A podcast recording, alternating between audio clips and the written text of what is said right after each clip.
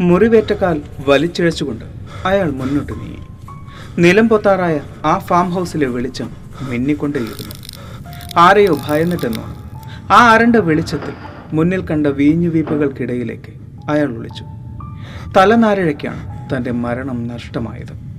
തനിക്ക് നേരെ ഓടി വന്ന ഭ്രാന്തനും മരണം വിതയ്ക്കുന്ന അയാളുടെ ആയുധവും ഒരു പേടി സ്വപ്നമായി മാറിയിരുന്നെങ്കിൽ എന്നയാൾ ആഗ്രഹിച്ചു.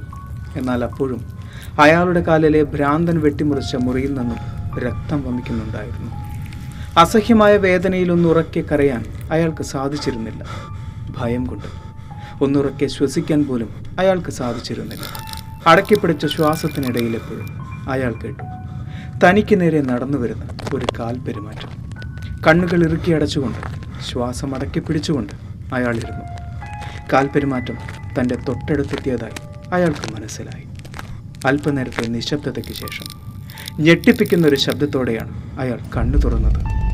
അയാൾ കണ്ട കാഴ്ച വീഞ്ഞുവേപ്പകൾ കീറി മുറിച്ചുകൊണ്ട് തനിക്ക് നേരെ നീണ്ടുവരുന്ന ഒരു ചെയിൻ സോ മെഷീനാണ് കയറിപ്പോരും ചങ്ങായിമാരെ ബേപ്പൂർ സുൽത്താന്റെ ദുനിയാവിലേക്ക്.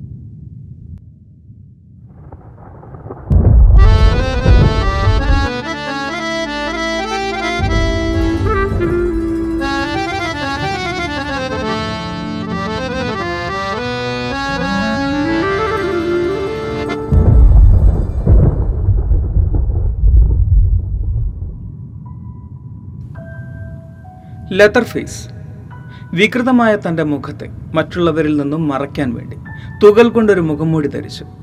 മനുഷ്യന്റെ തുകൽ കൊണ്ട് ഒരു മുഖംമൂടി ധരിച്ച് തന്റെ മുമ്പിൽ വരുന്നവരെ മുഴുവൻ കൊല്ലുന്ന ഭ്രാന്തനായ ഒരു കൊലയാളിയാണ് ലെതർ ഫേസ് കേൾക്കുമ്പോൾ ഒരല്പം അരോചകമായി തോന്നുന്നുണ്ട് അല്ലേ? ഒരു കാലത്ത് അമേരിക്കയെ മുഴുവൻ ഭീതിയിലാഴ്ത്തിയിരുന്ന ടെക്സസ് ദ ചെയിൻസോ മെസാക്കർ എന്ന് പറയുന്ന സിനിമയിലെ ഭയപ്പെടുത്തുന്ന നായകനാണ് ലെതർ ഫേസ് ആയിരത്തി തൊള്ളായിരത്തി എഴുപത്തി നാല് മുതൽ രണ്ടായിരത്തി പതിനേഴ് വരെ എട്ടു ഭാഗങ്ങളായാണ് ഈ ഒരു സിനിമ സീരീസ്. സ്ലേഷർ വിഭാഗത്തിൽ പെടുത്താവുന്നവയാണ് ഇവയിലെല്ലാം. നിങ്ങളിൽ പലരും ചിന്തിക്കുന്നുണ്ടാവും അങ്ങനെ ഒരു സിനിമയിലെ കഥാപാത്രത്തെ നമ്മൾ എന്തിനാണ് ഭയപ്പെടുന്നത് എന്ന്. ലെതർ ഫേസ് എന്നാൽ ഒരു സങ്കല്പം മാത്രമല്ല ഒരു കാലത്ത് അമേരിക്കയെ മുഴുവൻ ഭീതിയിലാഴ്ത്തിയിരുന്ന ഒരു യാഥാർത്ഥ്യമായിരുന്നു leather face.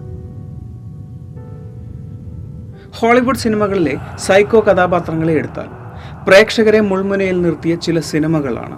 The psycho the silence of the lamb the Texas chainsaw massacre തുടങ്ങിയ സിനിമകൾ.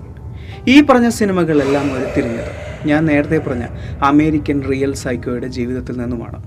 ഏറ്റവും ഭയപ്പെടുന്ന ഒരു കാര്യം നമ്മൾ കണ്ട സിനിമകളേക്കാൾ കൂടുതൽ ഭയമാണ് അദ്ദേഹത്തിന്റെ ജീവിതത്തെക്കുറിച്ച് കേൾക്കുമ്പോൾ എന്നതാണ്. നിങ്ങൾ കണ്ട പല സിനിമകളും ഇദ്ദേഹത്തിന്റെ ജീവിതവുമായി ചിലപ്പോൾ സാമ്യം തോന്നിയേക്കാം. ആയിരത്തി തൊള്ളായിരത്തി അൻപത്തിയേഴ് വിസ്കോൺസിനിലെ പ്ലെയിൻഫീൽഡ്. നഗരത്തിലെ ജനങ്ങളെല്ലാം സന്തോഷത്തോടുകൂടിയും സമാധാനത്തോടുകൂടിയും ജീവിച്ചു പോരുന്ന കാലമായിരുന്നു. ആ വാർത്ത കേൾക്കുന്നതുവരെ ഒരു തിരോധാനത്തിന്റെയും കണ്ടെത്തലിന്റെയും ഞെട്ടിപ്പിക്കുന്ന വാർത്ത കേൾക്കുന്നതുവരെ. നവംബർ മാസത്തെ അവസാനത്തെ ശനിയാഴ്ച അൻപത്തെട്ട് വയസ്സുകാരിയായ ബേണിസ് വാട്സിനെ കാണാതായിരിക്കുന്നു. നഗരത്തിലെ തന്റെ സ്വന്തം ഹാർഡ്വെയർ ഷോപ്പിൽ നിന്നുമാണ് ബേണിസ് വാട്സിനെ കാണാതായിരിക്കുന്നത്. അവരെ അന്വേഷിച്ചിരുന്ന മകന് കാണാൻ സാധിച്ചത് പിൻവാതിലേക്ക് വലിച്ചഴക്കപ്പെട്ട ഒരു രക്തക്കറ മാത്രമായിരുന്നു. അന്വേഷിച്ചിറങ്ങിയ പോലീസിനോട് വാട്സന്റെ മകൻ പറഞ്ഞത് തനിക്ക് സംശയം കടയിൽ സ്ഥിരമായി വരുന്ന നഗരത്തിൽ നിന്നും വിട്ടുമാറി ഒറ്റപ്പെട്ടു നിൽക്കുന്ന ഒരു ഫാം ഹൗസിൽ താമസിക്കുന്ന അൻപത്തൊന്ന് വയസ്സുകാരനായ എഡ്ഗെയിനെയാണ് എന്നതാണ്. ബേണിസ് വാട്സന്റെ തിരോധാനം സംഭവിച്ച മണിക്കൂറുകൾക്കുള്ളിൽ തന്നെ പോലീസ് എഡ്ഗെയിനിന്റെ ഫാം ഹൗസിൽ അന്വേഷണത്തിനായി എത്തി. നഗരത്തിൽ നിന്നും വിട്ടുമാറി നിന്നിരുന്ന ആ ഫാം ഹൗസ് അക്ഷരാർത്ഥത്തിൽ ഭീകരം തന്നെയായിരുന്നു. അത് അടച്ചിട്ട നിലയിലായിരുന്നു. അതുകൊണ്ട് തന്നെ ജനലിലൂടെ ആ ഫാം ഹൗസിന്റെ ഉൾവശം നിരീക്ഷിക്കാനായി പോലീസുകാർ തീരുമാനിച്ചു. അവർ തങ്ങളുടെ കയ്യിലുള്ള ഫ്ലാഷ് ലൈറ്റുകൾ ഉപയോഗിച്ച് ഫാം ഹൗസിന് ഉൾവശം നിരീക്ഷിച്ചു. അപ്പോൾ അവർ കണ്ടത് തലകീഴായി കെട്ടിത്തൂക്കിയ നഗ്നയായ ഒരു സ്ത്രീയുടെ ശവശരീരമായിരുന്നു. അതിന്റെ തല അറുത്തെടുത്ത നിലയിലും. ഫാം ഹൗസിനുള്ളിലേക്ക് കടന്ന പോലീസുകാർക്ക് മനസ്സിലായത് എഡ്ഗെയിൻ എന്ന സൈക്കോ കില്ലറിന്റെ ഏറ്റവും പുതിയ ഇര മാത്രമായിരുന്നു ബേണി വാട്സൺ എന്നതാണ്. ഫാം ഹൗസിലേക്ക് കടന്ന പോലീസ് അസഹ്യമായ ദുർഗന്ധം കൊണ്ട് മൂക്കുപൊത്തിയിരുന്നു. അവിടെ മുഴുവൻ ജീർണിച്ച മാംസത്തിന്റെ അവശിഷ്ടങ്ങളായിരുന്നു. തലയോട്ടികൾ കൊണ്ട് നിർമ്മിച്ചെടുത്ത പാത്രങ്ങൾ സ്ത്രീകളുടെ മുലക്കണ്ണുകൾ മുറിച്ചെടുത്ത് തുന്നിച്ചേർത്തെടുത്ത ബെൽറ്റുകൾ സ്ത്രീകളുടെ ചുണ്ടുകൾ തുന്നിക്കെട്ടിയ തിരശീലകൾക്കുള്ള ക്ലിപ്പ് മനുഷ്യന്റെ തൊലി കൊണ്ട് തുന്നിച്ചേർത്ത കസേരകൾ മുഖത്തെ തൊലി ഉരിഞ്ഞുണ്ടാക്കിയ മുഖംമൂടികൾ. ഇവയ്ക്കെല്ലാം പുറമെ മറ്റൊന്നുകൂടി അവിടെ ഉണ്ടായിരുന്നു.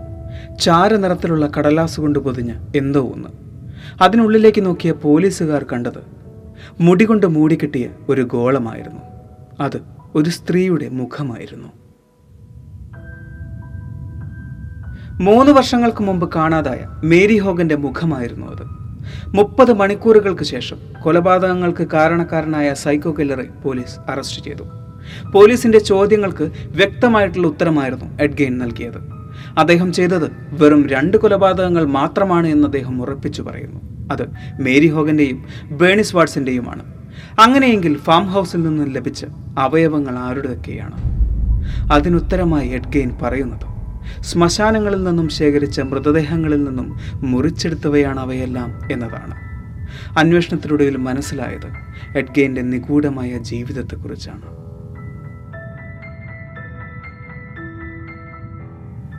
എഡ്വേർഡ് തിയോഡാർ ഗെയിൻ ആയിരത്തി തൊള്ളായിരത്തി ആറിൽ യു എസിലെ വിസ്കോൺസിനിൽ ജനിച്ചു. അദ്ദേഹത്തിന്റെ ചെറുപ്പകാലവും സ്കൂൾ ജീവിതവുമെല്ലാം അവിടെ തന്നെയായിരുന്നു. ജോർജ് ഫിലിപ്പ് ഗെയിനിന്റെയും അഗസ്റ്റ ഗെയിനിന്റെയും രണ്ടാമത്തെ മകനായാണ് എഡ്ഡി ജനിക്കുന്നത്. അദ്ദേഹത്തിന്റെ ജ്യേഷ്ഠനായ ഹെൻറിയുമായി നാല് വയസ്സ് വ്യത്യാസമായിരുന്നു എഡ്ഡിക്കുണ്ടായിരുന്നത്. സാധാരണ ഒരു കുട്ടിയുടെ ചെറുപ്പകാലമായിരുന്നില്ല എഡ്ഡിയുടെ ചെറുപ്പകാലം.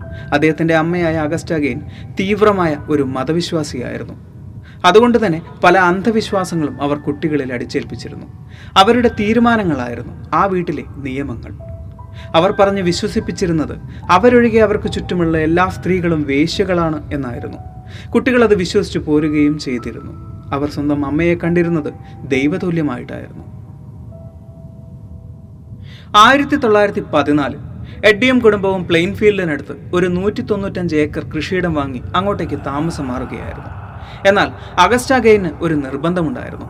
അയൽക്കാരോടും നാട്ടുകാരോടും യാതൊരുവിധ ബന്ധവും സ്ഥാപിക്കാൻ പാടില്ല എന്ന്. അതുകൊണ്ട് തന്നെ അവർ വീട്ടുകാരും പുറത്തുള്ള ആരോടും സംസാരിക്കുക പോലുമില്ലായിരുന്നു കുറച്ചു കാലങ്ങൾക്ക് ശേഷം ആയിരത്തി തൊള്ളായിരത്തി നാൽപ്പതിൽ എഡ്ഡിയുടെ പിതാവ് നിമോണിയ ബാധിച്ച് മരിക്കുകയായിരുന്നു. അതിനുശേഷം പലപ്പോഴും എഡ്ഡിയുടെ സഹോദരനായ ഹെൻറി അമ്മയുടെ വാക്കുകൾക്ക് ചെവി കൊടുക്കാറില്ലായിരുന്നു. പല തീരുമാനങ്ങൾക്കും അയാൾ എതിരായിരുന്നു. എങ്കിലും അത്തരം തർക്കങ്ങളിൽ എഡ്ഡിയായിരുന്നു അമ്മയുടെ കൂടെ ഉണ്ടായിരുന്നത്. അത്തരം വിഷയങ്ങൾ കൊണ്ടായിരിക്കാം പലപ്പോഴും എഡ്ഡിയുമായും ഹെൻറി തർക്കിക്കാറുണ്ടായിരുന്നു. ആയിരത്തി തൊള്ളായിരത്തി നാൽപ്പത്തിനാലിൽ ഒരു നിഗൂഢ സാഹചര്യത്തിൽ ഹെൻറി മരണപ്പെട്ടു. എഡ്ഡിയും ഹെൻറിയും ഫാമിലെ ജോലിക്കിടയിൽ മാലിന്യം കത്തിക്കുകയായിരുന്നു.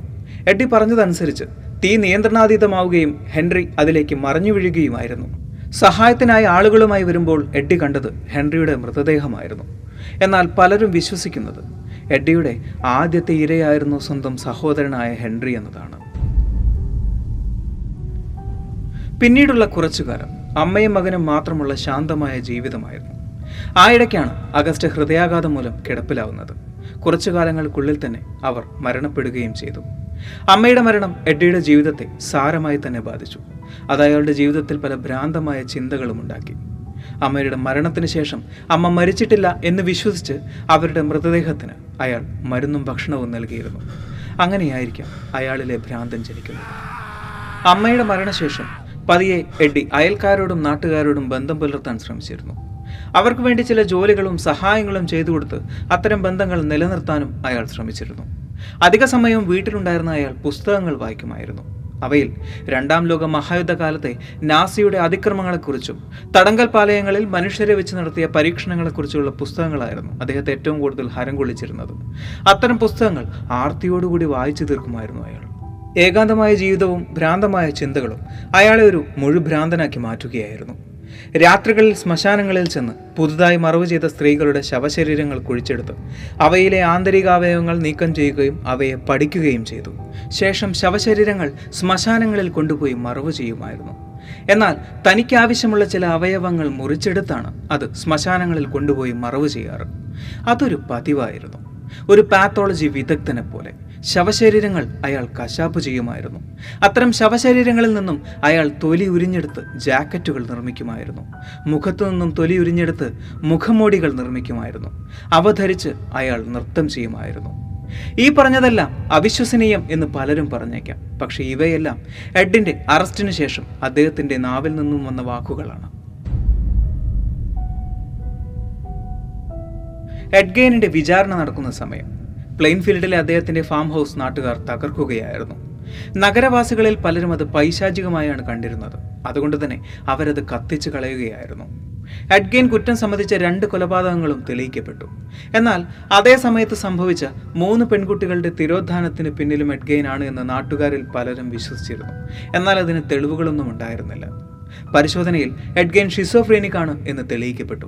അതുകൊണ്ട് തന്നെ ആജീവനാന്തം മാനസിക ആശുപത്രിയിൽ ചികിത്സ എന്നതായിരുന്നു അദ്ദേഹത്തിന് ലഭിച്ച ശിക്ഷ. ആയിരത്തി തൊള്ളായിരത്തി എൺപത്തിനാലിൽ അദ്ദേഹം ഹൃദയാഘാതം മൂലം മരിക്കുകയായിരുന്നു.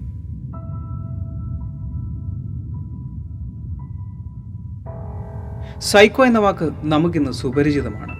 ഒരുപാട് കഥകളിലൂടെയും സിനിമകളിലൂടെയും പല സൈക്കോകളെയും നാം അടുത്തറിഞ്ഞിട്ടുമുണ്ട്.